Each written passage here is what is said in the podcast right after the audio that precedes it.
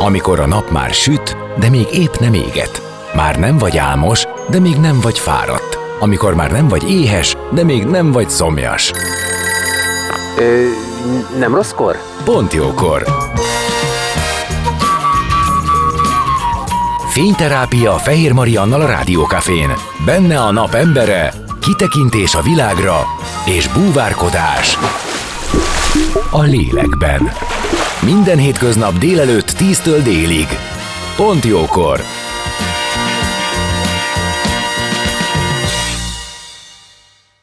Szép napot mindenkinek, már is kezdődik a Pontjókor, és a napembere lesz Pusztai Gábor, aki a Stand-Up Comedy Humortársulat tehetségkutató és gondozó versenye, a Humortechnikum idei győztese. A debreceni rocker amellett, hogy tűzzsonglőrködik, jelenleg harmincnégy évesen a Miskolci Egyetem mesterképzésén vesz részt kulturális antropológia szakon.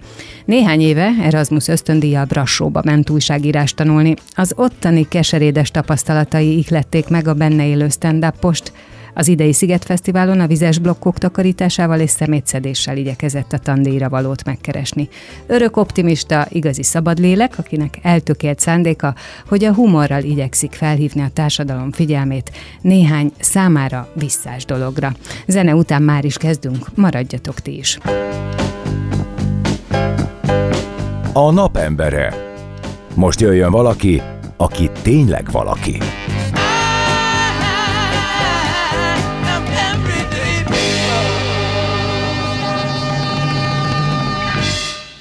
Szép napot mindenkinek, már is kezdődik a Pontjókor, és vendégem Pusztai Gábor, a tizedik Humortechnikum tehetségkutató nyertese, akit köszöntök. Szia! Üdvözletem, és szia, és üdvözlöm a hallgatókat is.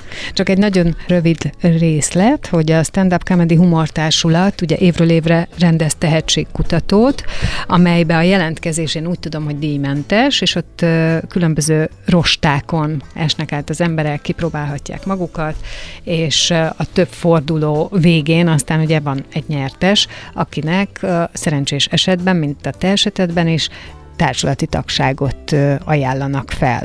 Na, mesélj egy kicsit arról, hogy te hogy kerültél ide. Igen, ez egy kicsikét hosszú sztori, hogyha megengeded. Én Erasmusszal kint voltam Brassóban, ott eltöltöttem egy fél évet az ottani egyetemen, és hát ugye az ottani élet szépségei, azok nyilván ugye magyar szemmel a kinti élet az eléggé furcsa bizonyos részletekben, néha viccesnek tűnik, vagy szatirikusnak, esetleg komikusnak, illetve egy idő után már ugye az ember, ugye, mikor ez már ugye megszokottá válik neki, akkor ugye a saját kulturális beidegződéseit is így tudja egy olyan szemmel nézni, hogy na, ez mondjuk egy nem magyarországi embernek hogyan jöhet le, és én akkor így ezt így kitaláltam, hogy mondom, visszajövök Magyarországra, akkor, akkor Erről mesélsz. Erre, erre ezekről mesélek, ezeket kipróbálom. Igen, hogy kipróbálom magam a stand-upban.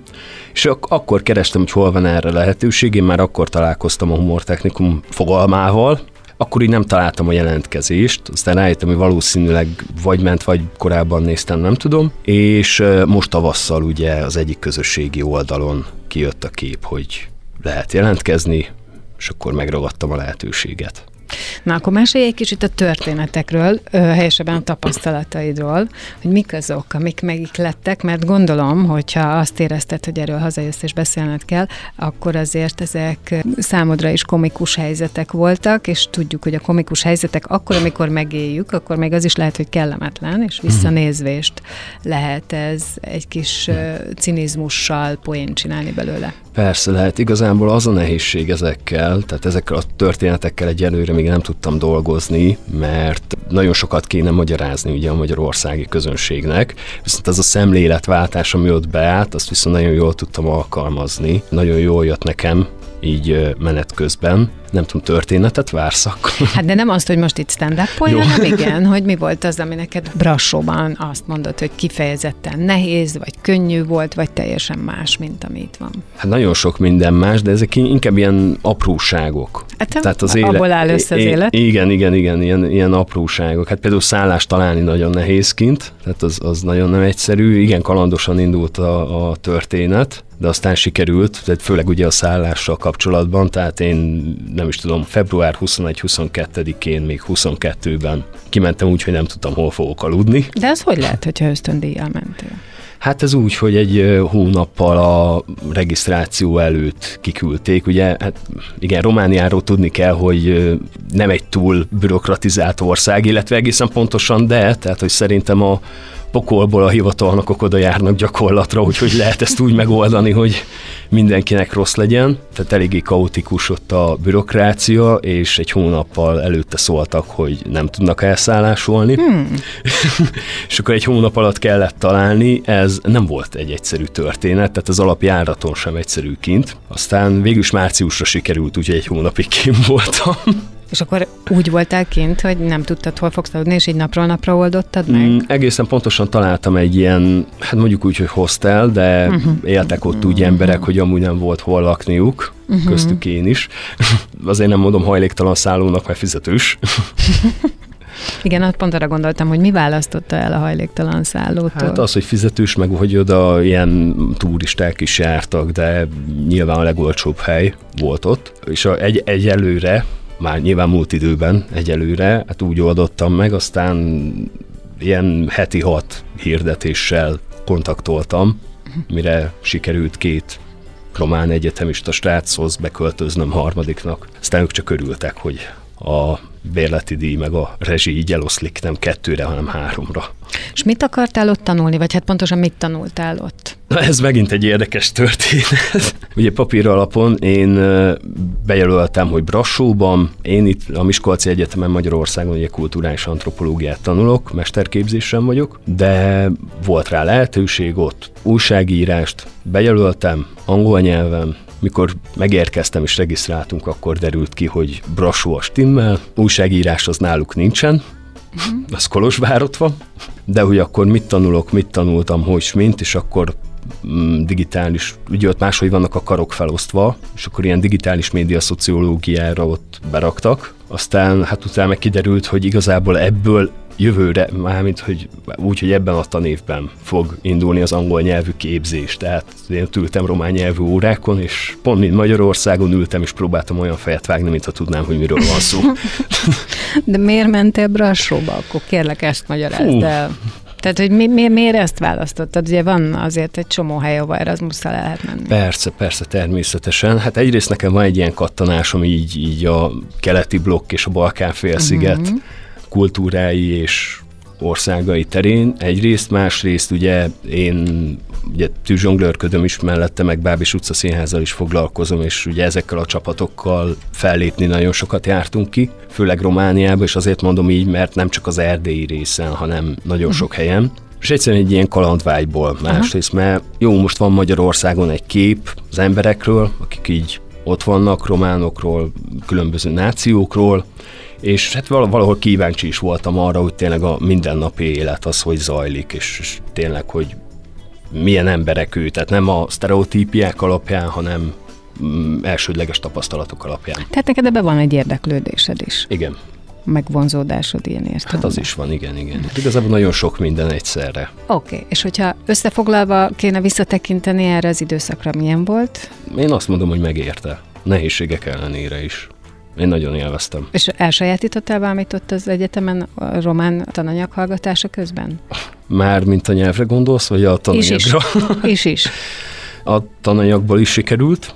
Hára, voltak tanárok, akik ugye kifejezetten angol nyelvű irodalmokat adtak ki nekem, meg volt olyan tanár, aki elmondta románul, utána összefoglalta nekem angolul ilyen blokkokra osztva a tananyagot, tehát azt is sikerült. Másrészt, hát ugye a nyelvből fél év alatt, tehát már a korábbi látogatások alatt is ragadt rám valami. Azt nem mondanám, hogy szinkrontolmásnak elmennék, de boltban, meg benzinkutaknál már egész jól boldogulok. Meg nyilván fél év alatt ugye az ember rászorul arra, hogy ragadjon rá valami. Mondjuk nagyon jól beszélnek idegen nyelveket, de nem mindenki. Végül is tanultál is, kicsit a nyelvet is elsajátítottad, és az ottani kultúrával is ismerkedtél, ha jól értem. Ez és pontosan ott, így van. És az ottani életmóddal. Hát menjünk kicsit előrébb, jó? Hogy akkor, még előrébb. Hát igen, hogy, mert hogy azért most itt elhangzott, hogy egyetem, kultúra, antropológia, akkor elhangzott, hogy ki akartad magad próbálni stand-uposként, ugye azért vagy itt, mert tudjuk, hogy ez sikerült, megnyerted a humortechnikumot, elhangzott, hogy tűzzsonglőrködés, utca, bábszínház. Mindehez a hallgatóknak elmondom, hogy hosszú hajad van, zöld és kék, kicsit barna, az orrodban is van piercing, a szádban is van piercing, mosolygós vagy, de igazából, ha nem mosolyogsz, akkor sem vagy félelmetes, de az érdeklődésedről azt tudom, hogy rocker vagy. Na, szóval, hogy nézzük meg, hogy ja, és Debrecenből jössz, tehát, hogy egy hajdúsági gyerek. Igen, igen. Mit mondanál te a saját életedről? Hát, hogy kalandos volt. Tehát... Uh-huh. Ennél picit hosszabb a műsoridő. Ennél bővebben, igen, tehát hogy ezt azért kifejtem természetesen bővebben. Szóval, hát így a normál életpálya modell az... Sárga is van a hajad. Hát uh, igazából le kell szívni el, mivel hogy eredetileg fekete a hajszínem, és nem fogná be a festék. Mm, világos, oké. Okay. Ezért ugye le van szivatva előtte. Hát uh, igen, tehát ránézésre meg lehet mondani, hogy így a normál, konszenzuális életpálya modell az nekem nem egy kényelmes terület. Nagyon sok mindennel próbálkoztam, tehát ugye, ugye említetted, Debrecenben születtem, ott nőttem fel, aztán mégis a kulturális antropológia miatt kerültem a Miskolci Egyetemre, meg aztán Miskolcra. Elvégeztem, ezt úgy értem, hogy letudtam az alapképzés kötelező éveit, de ugye nem volt nyelvvizsgám, nem miatt volt egy ilyen öt év kényszerszünet. Az alatt ugye már előtte is nagyon sok mindent csináltam, tehát így próbálkoztam ugye amatőr színjátszással. De mi volt, ami érdekelt? Igazából mindegyik érdekelt, tehát hogyha valami érdekel, azzal úgy megpróbálom megtalálni, hogyan tudok foglalkozni. Uh-huh. És akkor azt úgy, úgy csinálom. Bele sem merek gondolni, mikor kétezer környékén jött az amatőr színjátszás, azt is nyilván szerettem csinálni, tehát nagyon sokáig is csináltam, illetve néha még csinálom a mai napig. Nyilván kamaszkorban egyértelműen ugye gitárt akar az ember, mikrofont akar, zenekart akar. Igen, ezek ilyen normál fejlődési szakaszok. Igen, csak én szempontból. Ezekben benne is maradtam. Aha, jó. Tehát én ezekben úgymond benne is maradtam, aztán nem volt nyelvvizsgám, ahogy említettem, és úgy nem kaptam meg a diplomát, akkor így sok mindent csináltam, postán voltam rögzítő, közfoglalkoztatott, tényleg minden, amit az ember el tud képzelni.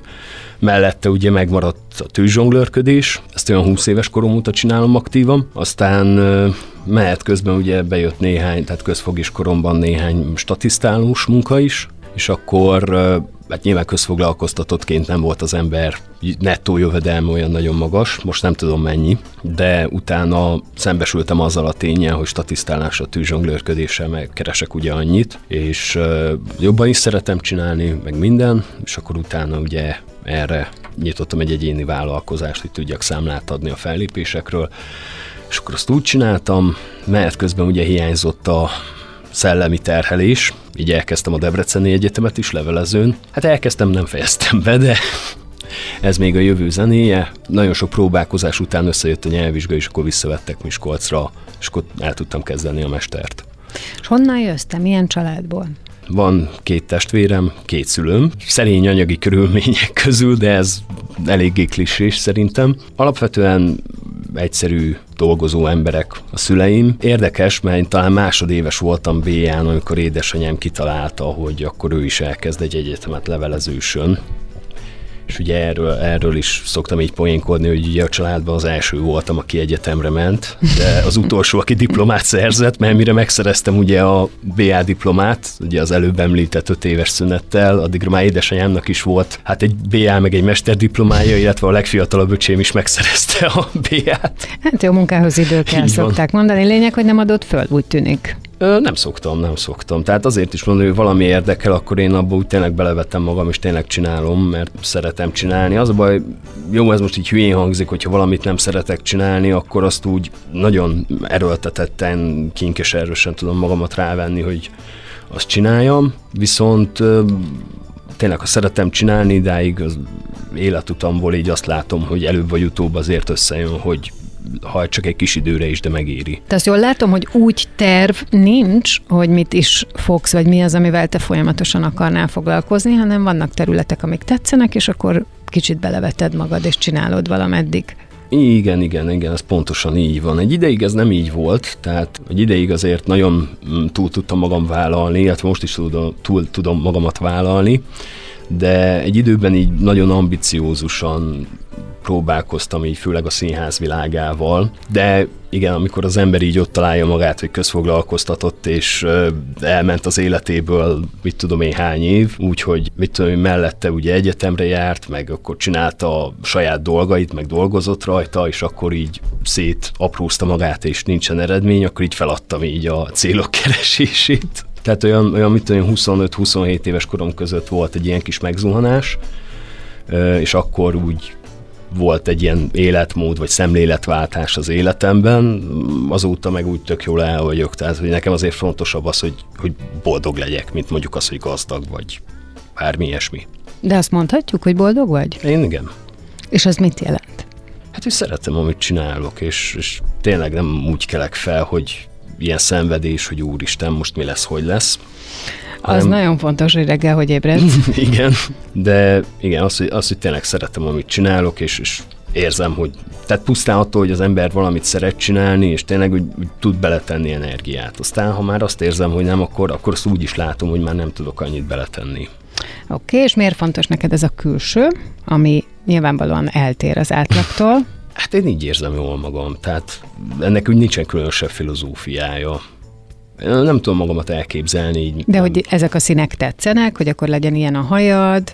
Én így képzelem, tehát nekem ugye a belső képem magamról az ilyen. És ah. egyszerűen így érzem jól magam. Én még egy időben, egy nagyon rövid ideig azért próbálkoztam, mint olyan munkahelyen, ahol viszonylag konszolidáltabb külső uh-huh. kellett, meg minden, de egyszerűen én nem tudom magam elképzelni azt, hogy rövid hajjal, minden nap frissen borotválva üljek egy zakóban reggeltől estig egy zárt irodában. A hajszín az meg mikor milyen a kedvem, tehát így valamikor évekig egy hajszín van, valamikor egy hónapot sem bír ki, mert cserélem. Mi a visszajelzés a környezetnek? Tehát látod-e azt, hogy megnéznek, rákérdeznek, vagy nem mernek rákérdezni? Hát a közvetlen környezetem az megszokta, hát hogy... Hát ez biztos, igen. Néha így kitalálok ilyen dolgokat, és vagy a külsőmön változtatom, vagy a világ másik végéből, egy másik országból így köszönök nekik videóban. Hát ugye azért nagyon sok ember nem szokott úgy megnézni, aki viszont megnéz, az úgy hangot is szokott adni néha nem tetszésének. Tényleg? Persze, de hát ezt meg lehet szokni. Tehát, ugye azt mondja, hogy új, hogy néz ki, vagy mi? Hát igen, igen, azért, hogy mondjam, ilyen vasáris ünnepnapokon azért belefutok egy-két emberbe, mind a valós térben, mind az online térben, uh-huh. aki így megosztja a nem tetszését velem, de ez ilyen, tehát ugye ez a valamit valamiért el. Hát igen, főleg, hogyha most stand-upolni fogsz, akkor eb, ez, ez, ez bőven lesz, hogy, hogy szólnak, hogy tetszik, nem tetszik, tehát hogy a komment szekció azt szerintem alig várja, hogy színre lépj, és aztán azt valahogy kezelni kell. Persze. Mi az érzeted akkor, hogyha negatív kritikát kapsz? A külsőmre, vagy a... Bármire. Hát a külsőmre most ez, ez megint ilyen nagyképűen hangzik, annyira úgy nem érdekel, hogy a, kül, hogy a külsőm az most hát hogy tetszik, az hogy nem. Azonos, ez nem nagyképű, hát persze. Az lenne a baj, ha érdekelne, mert akkor, nem, azért, akkor, akkor azért itt lenne egy ellentmondás. Persze, de azért mondom, hogy most ez van, akinek nem tetszik, az mm-hmm. hallgassa csak a hangot. Hát, hogyha poénjaim nem tetszenek, akkor, akkor azon nyilván gondolkodni kell. Na, mert... ezt már tudod friss előadóként. Tehát, tehát igen, tehát ez nyilván ugye előadó művészet, tehát ez, ez nem működik a közönség nélkül. És hogyha a közönségnek nem tetszik, most az is kérdés, hogy mi nem tetszik, ugye? Mert mondjuk, hogyha van valaki, aki ilyen po- politikai poénokat nyom például, és mondjuk egyik vagy másik oldalnak nem tetszik, az megint egy másik dolog, mint az, hogyha mondjuk nem nevetnek uh-huh. a blokk egy, egy poénon. Tehát az mondjuk egy nagyon jó visszajelzés, szerintem. Igen, mindenképp, sőt, hát mindig azt szoktam mondani, hogy nektek az a jussatok, hogy van-e taps, mosolygás, nevetés, jókedv. Persze, pláne amikor egyedül van az ember a színpadon, akkor nagyon, akkor csak a közönség visszajelzése van. Tehát nem olyan, mint egy színdarab, hogy... Nem félelmetes em... egyébként egyedül ott állni? Szokatlan. Félelmetesnek azt nem mondom, hogy félelmetes, voltam már emberek előtt. Tehát akár a tűzsonglőrködést nézzük, a zenélést, bármit. Igazából az a félelmetes, hogy az ember tök egyedül van. Az ember tök egyedül van, és tényleg minden rezgést, minden ilyen visszajelzést figyelni kell. Igen, de mondjuk az előadás tartalma mellett nagyon fontos szerintem az is, hogy, hogy milyen arccal, milyen mimikával adod elő a dolgokat, és ebben már egyébként van egy szimpátia, nem? Tehát, hogy mármint egy ilyen szimpátia kérdés, hogy kinek vagy szimpatikus, kinek nem. Első körben biztos, de szerintem, ha az ember ügyes, és odafigyel tényleg ezekre az apró dolgokra, akkor át tud törni olyan falakat, hogyha mondjuk első ránézésre valaki nem szimpatikus, mondjuk én. Egyébként azt most azért hoztam föl, mert annak ellenére, hogy mondjuk szokatlan a külsőd, de neked azért szimpatikus az arcod, tehát kedves. Azért is mondtam, hogy te nem vagy túl félelmetes, rocker, hmm. piercingekkel, megszínás hajjal, mert hogy van egy ilyen kis bujkáló mosoly a szemedbe, tehát hogy ugye az ember rád néz, és azt mondja, hogy jaj, hát ez egy kedves ember. Köszönöm szüleimnél azért, nem? Ezt tapasztalod-e? Szoktam, de igazából interakcióknál szoktam, tehát hogy azért meg szoktak lepődni emberek, hogy tehát más néznek ki, mint amilyen a karakterem, de így ránézésre, visszanézésekből így nyilván ezeket nem látom, tehát mondom, inkább interakcióknál, de nem is azt mondom, hogy gyakori a meglepődés, de szoktak meglepődni az emberek. Jó, zenélünk, és aztán jövünk vissza, és folytatjuk a beszélgetést vendégemmel, Pusztai Gáborral, aki a tizedik Humortechnikum tehetségkutató nyertese, és akkor rá fogunk menni arra, hogy a te anyagaid azok végül is miből fognak táplálkozni, bár valamennyit már említettél, de hát gondolom, hogy van egy csomó mondandód a világ számára. A napembere. Most jöjjön valaki, aki tényleg valaki.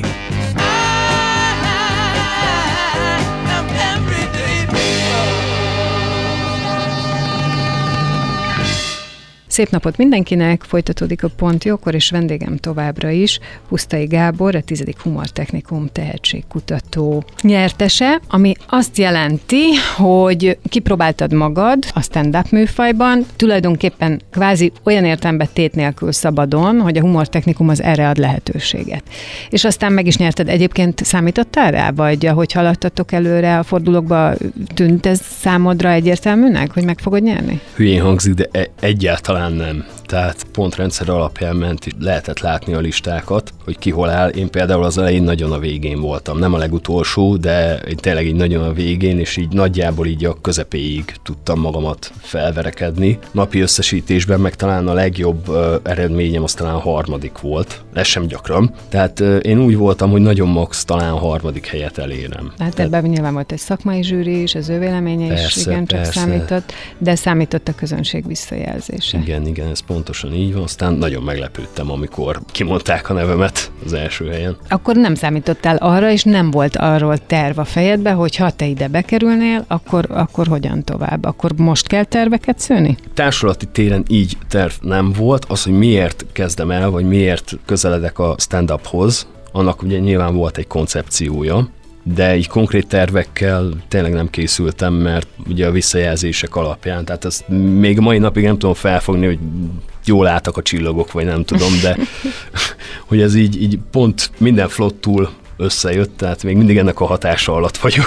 Hát igen, az, hogy nagyjából mi ez a koncepció, amit említettem, látom a szemedben a kérdést. Nagyon sok mindenről akarok beszélni, mert én tényleg nagyon azt látom, hogy nagyon leredukálódnak diskurzusok így a társadalomban. Mire ugye, gondolsz? Fú, hát ebben most nagyon részletgazdagon bele tudnék menni. Tehát, hogy adott egy mondjuk egy szociális kérdés, teljesen mindegy. Akkor most tök mindegy, hogy látják az emberek, mindig kialakul két szekértábor. Uh-huh, uh-huh, igen, és, igen, igen, igen. Hogy nincsenek árnyalatok. Nincsenek árnyalatok, vannak árnyalatok, csak azoknak... Csak nem az... kapnak úgy hangsúlyt. Igen, ők, tehát, igen. hogy nem is tudnak akkor így összetömörülni. Értem. Akkor lenne egy nagyon sokszínű harmadik szekértábor, és igazából ugye ezeket szerintem a humor terén nagyon jól meg lehet fogni. Elég, ha csak megemlíti az ember. Ugye a humor az egy olyan dolog, hogy kicsit gonosz, mert nem tudja nem befogadni az, a közönség, hogyha tényleg vicces. Olyasmi, mint a filmekben a zene. Úgy érted, hogy ezáltal a humornak van ereje? Igen. Tehát ez egy eszköz. Igen, igen, igen. Hát igen. És ezt szerintem, ha visszanézünk, nem tudom hány száz évre is látszik. Persze, ez egy, egyértelmű.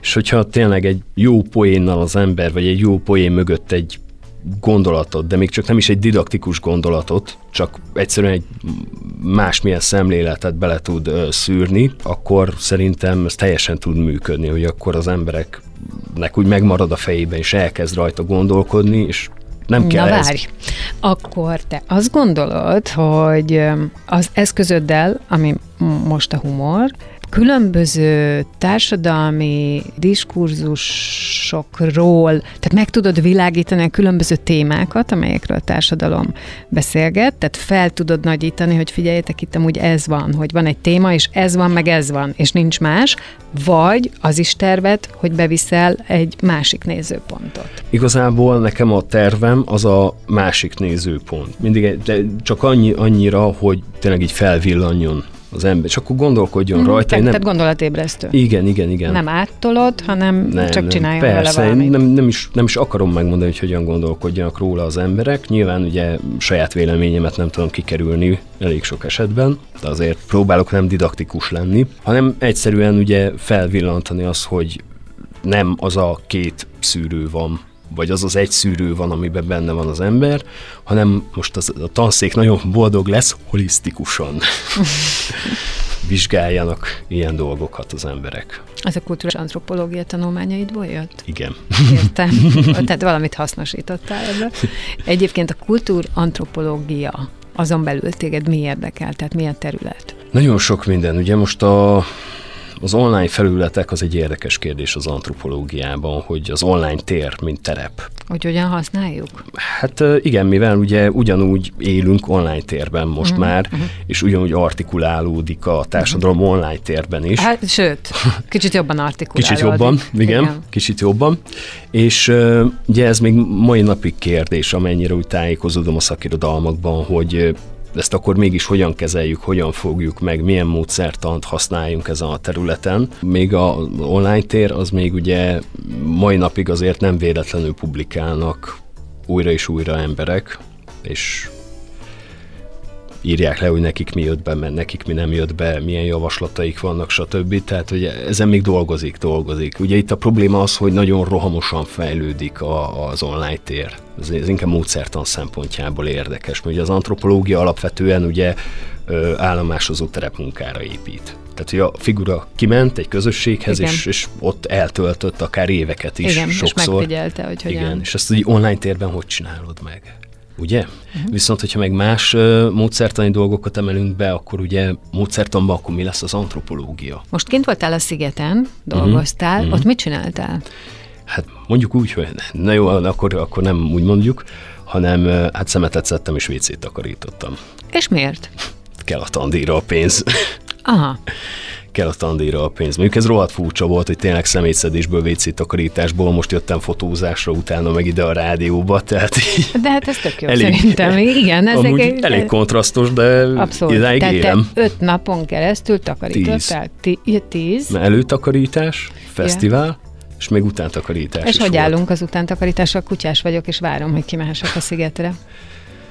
Hát nem tudom, mert ugye ez nagyon sok csapat és nagyon sok cégtől függ. Mi a mi részünket megcsináltuk, már akkor szedték szét az ilyen vizes blokkokat, a másik cég, többiről nem tudok nyilatkozni.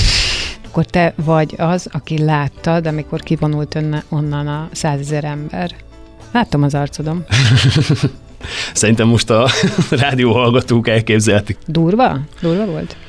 Voltak érdekességek, volt. Mondjuk tavaly egy kicsikét nagyobb volt a hajtás. Hát főleg a vizes blokka sosem, sosem egyszerű terület. Igen. Hogy mondjam, én nagyon nyílt... Fel vagytok ti erre készülve? Hát van, aki igen, van, aki nem, tehát... de nyilván megcsináljuk, amit meg kell, szóval nincs ezzel gond. Most azért kerül, nem azért kerülöm ennyire a szavakat, mert nyilván én elég nyíltan szoktam beszélni gondolom, dolgokról. Vannak rá szavak, csak, csak figyelsz, hogy rádióban így vagy. Így van, így van. Igen, ezt érzékelem. És bulisztál is? Hát én éjszakás voltam, tehát ugye pont akkor voltak a koncertek, amikor én mostam, megszedtem a szemetet, de többen voltunk rá, de amúgy egy, egy koncertre elmentem. Csak most ezen gondolkodom, hogy tényleg milyen furcsa és kontrasztos, hogy vállalsz egy ilyet, közben pedig ugye csinálod a diplomádat, meg... Hát az egész életem ilyen kontrasztok köré szorult, szóval. Meg így a humorral próbálkozol.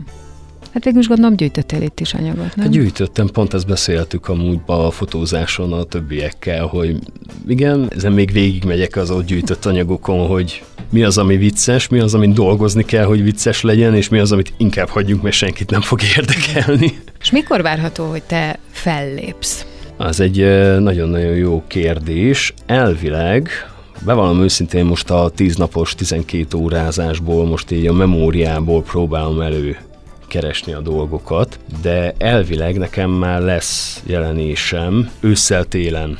Tehát ilyen november környékén már. Tehát most akkor majd hazamész, elkezdődik az egyetem, közben összerakod az anyagaidat, és aztán szimultán megy a két dolog. Igen, meg a szakdolgozatírás. A szakdolgozatírás. És a tűzzsonglőrködés, egyébként én azért kérdeztem, hogy mit csináltál a Szigeten, mert én azt hittem, hogy valami ilyen utcai harcos. Mindenki vagy, azt hiszi amúgy. Vagy ö, utcai szórakoztató ember voltál. Mindenki azt hiszi. Jó, hát kijött a szemétszedés, tökéletes, igen. Tehát a tűzzsonglőrködéssel mi van?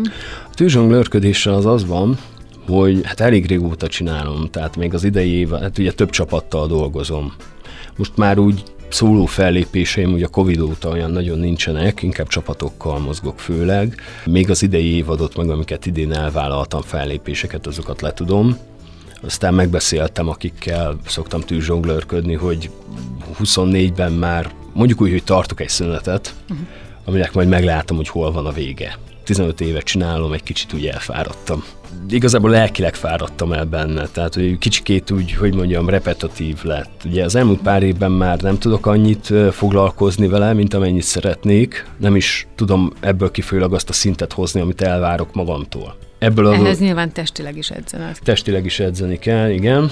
És hát a Covid alatt egy kicsit lement a fizikum, de ugye nyilván emiatt a, a fellépések azok nekem egy kicsikét ilyen keserédesek. Mondom, azt nem akarom megválni, míg belefásulok. Nyilván gyakorolni, gyakorolni fogok, tehát így hobbiból, otthon magamnak bármi ezeket majd így persze csinálgatom, aztán úgy érzem, hogy újra bele tudom magam ebbe vetni. Ha úgy érzem, akkor folytatom. Ha nem, akkor... Hát igen, biztos vagyok benne, hogy ez kimerítő dolog, meg tehát nagyon pontosnak kell benne lenni, nem? Meg nagyon tudni, hogy mit csinálsz. Bizonyos szinten igen, de egy idő után ugye izom memóriából megvan, de figyelni, figyelni kell, hát nyilván tűzzel dolgozik tűzzel az ember. Tűzzel játszik az ember. Igen, az azért tud fájni néha.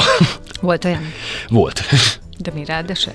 Nem, hát ugye kett, kettő is volt, az egyik az olyan, hogy van egy olyan angyalszárny, uh-huh. ez két ilyen forgatós eszköz, ilyen égőkötél darab gyakorlatilag, egy láncon, azon fogjuk, és én akkor még nagyon bátor voltam, és csináltam ilyen kontakttrükköket, és kézre rábra tekeltem fel. Hát ugye ezeken, ezeknek a fején van egy súly. És az úgy átfittyent a hurkon, és a, ugye a, a rátekerésnél, hogy az ember ellenhúz, hogy kijöjjön, az úgy rászorult. Uh.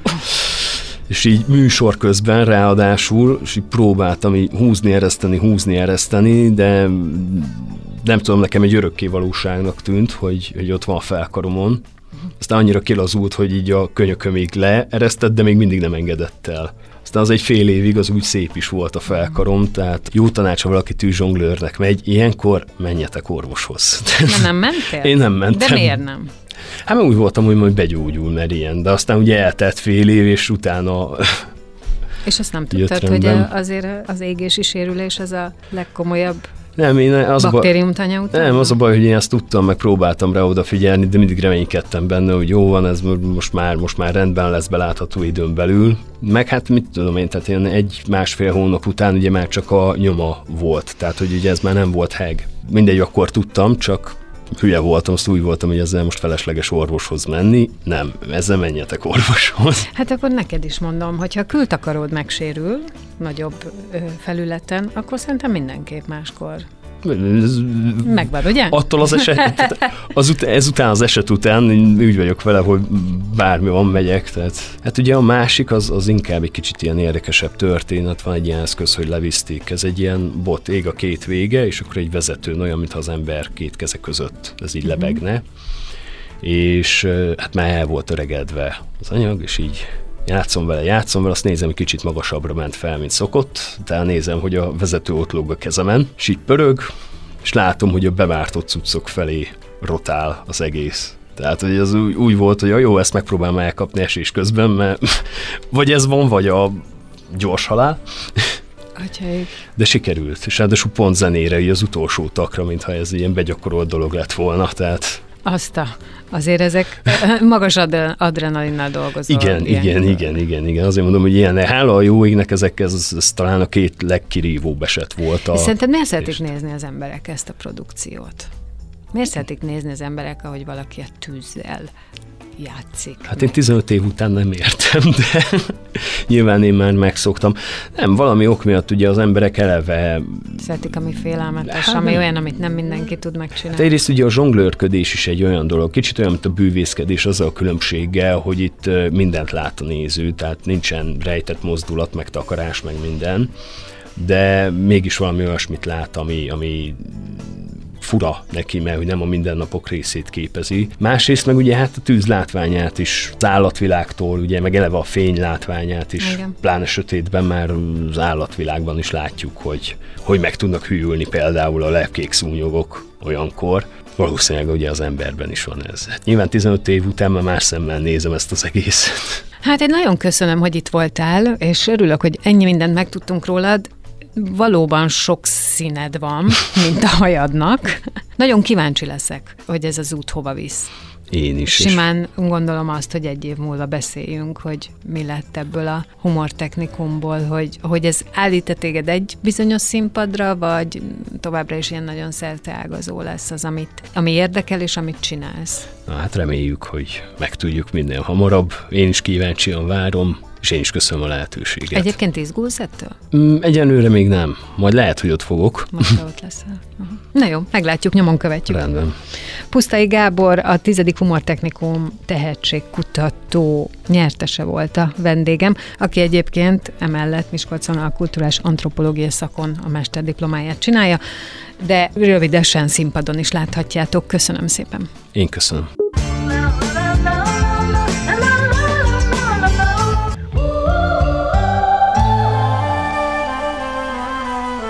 Az elhangzott műsorszám termék megjelenítést tartalmazott.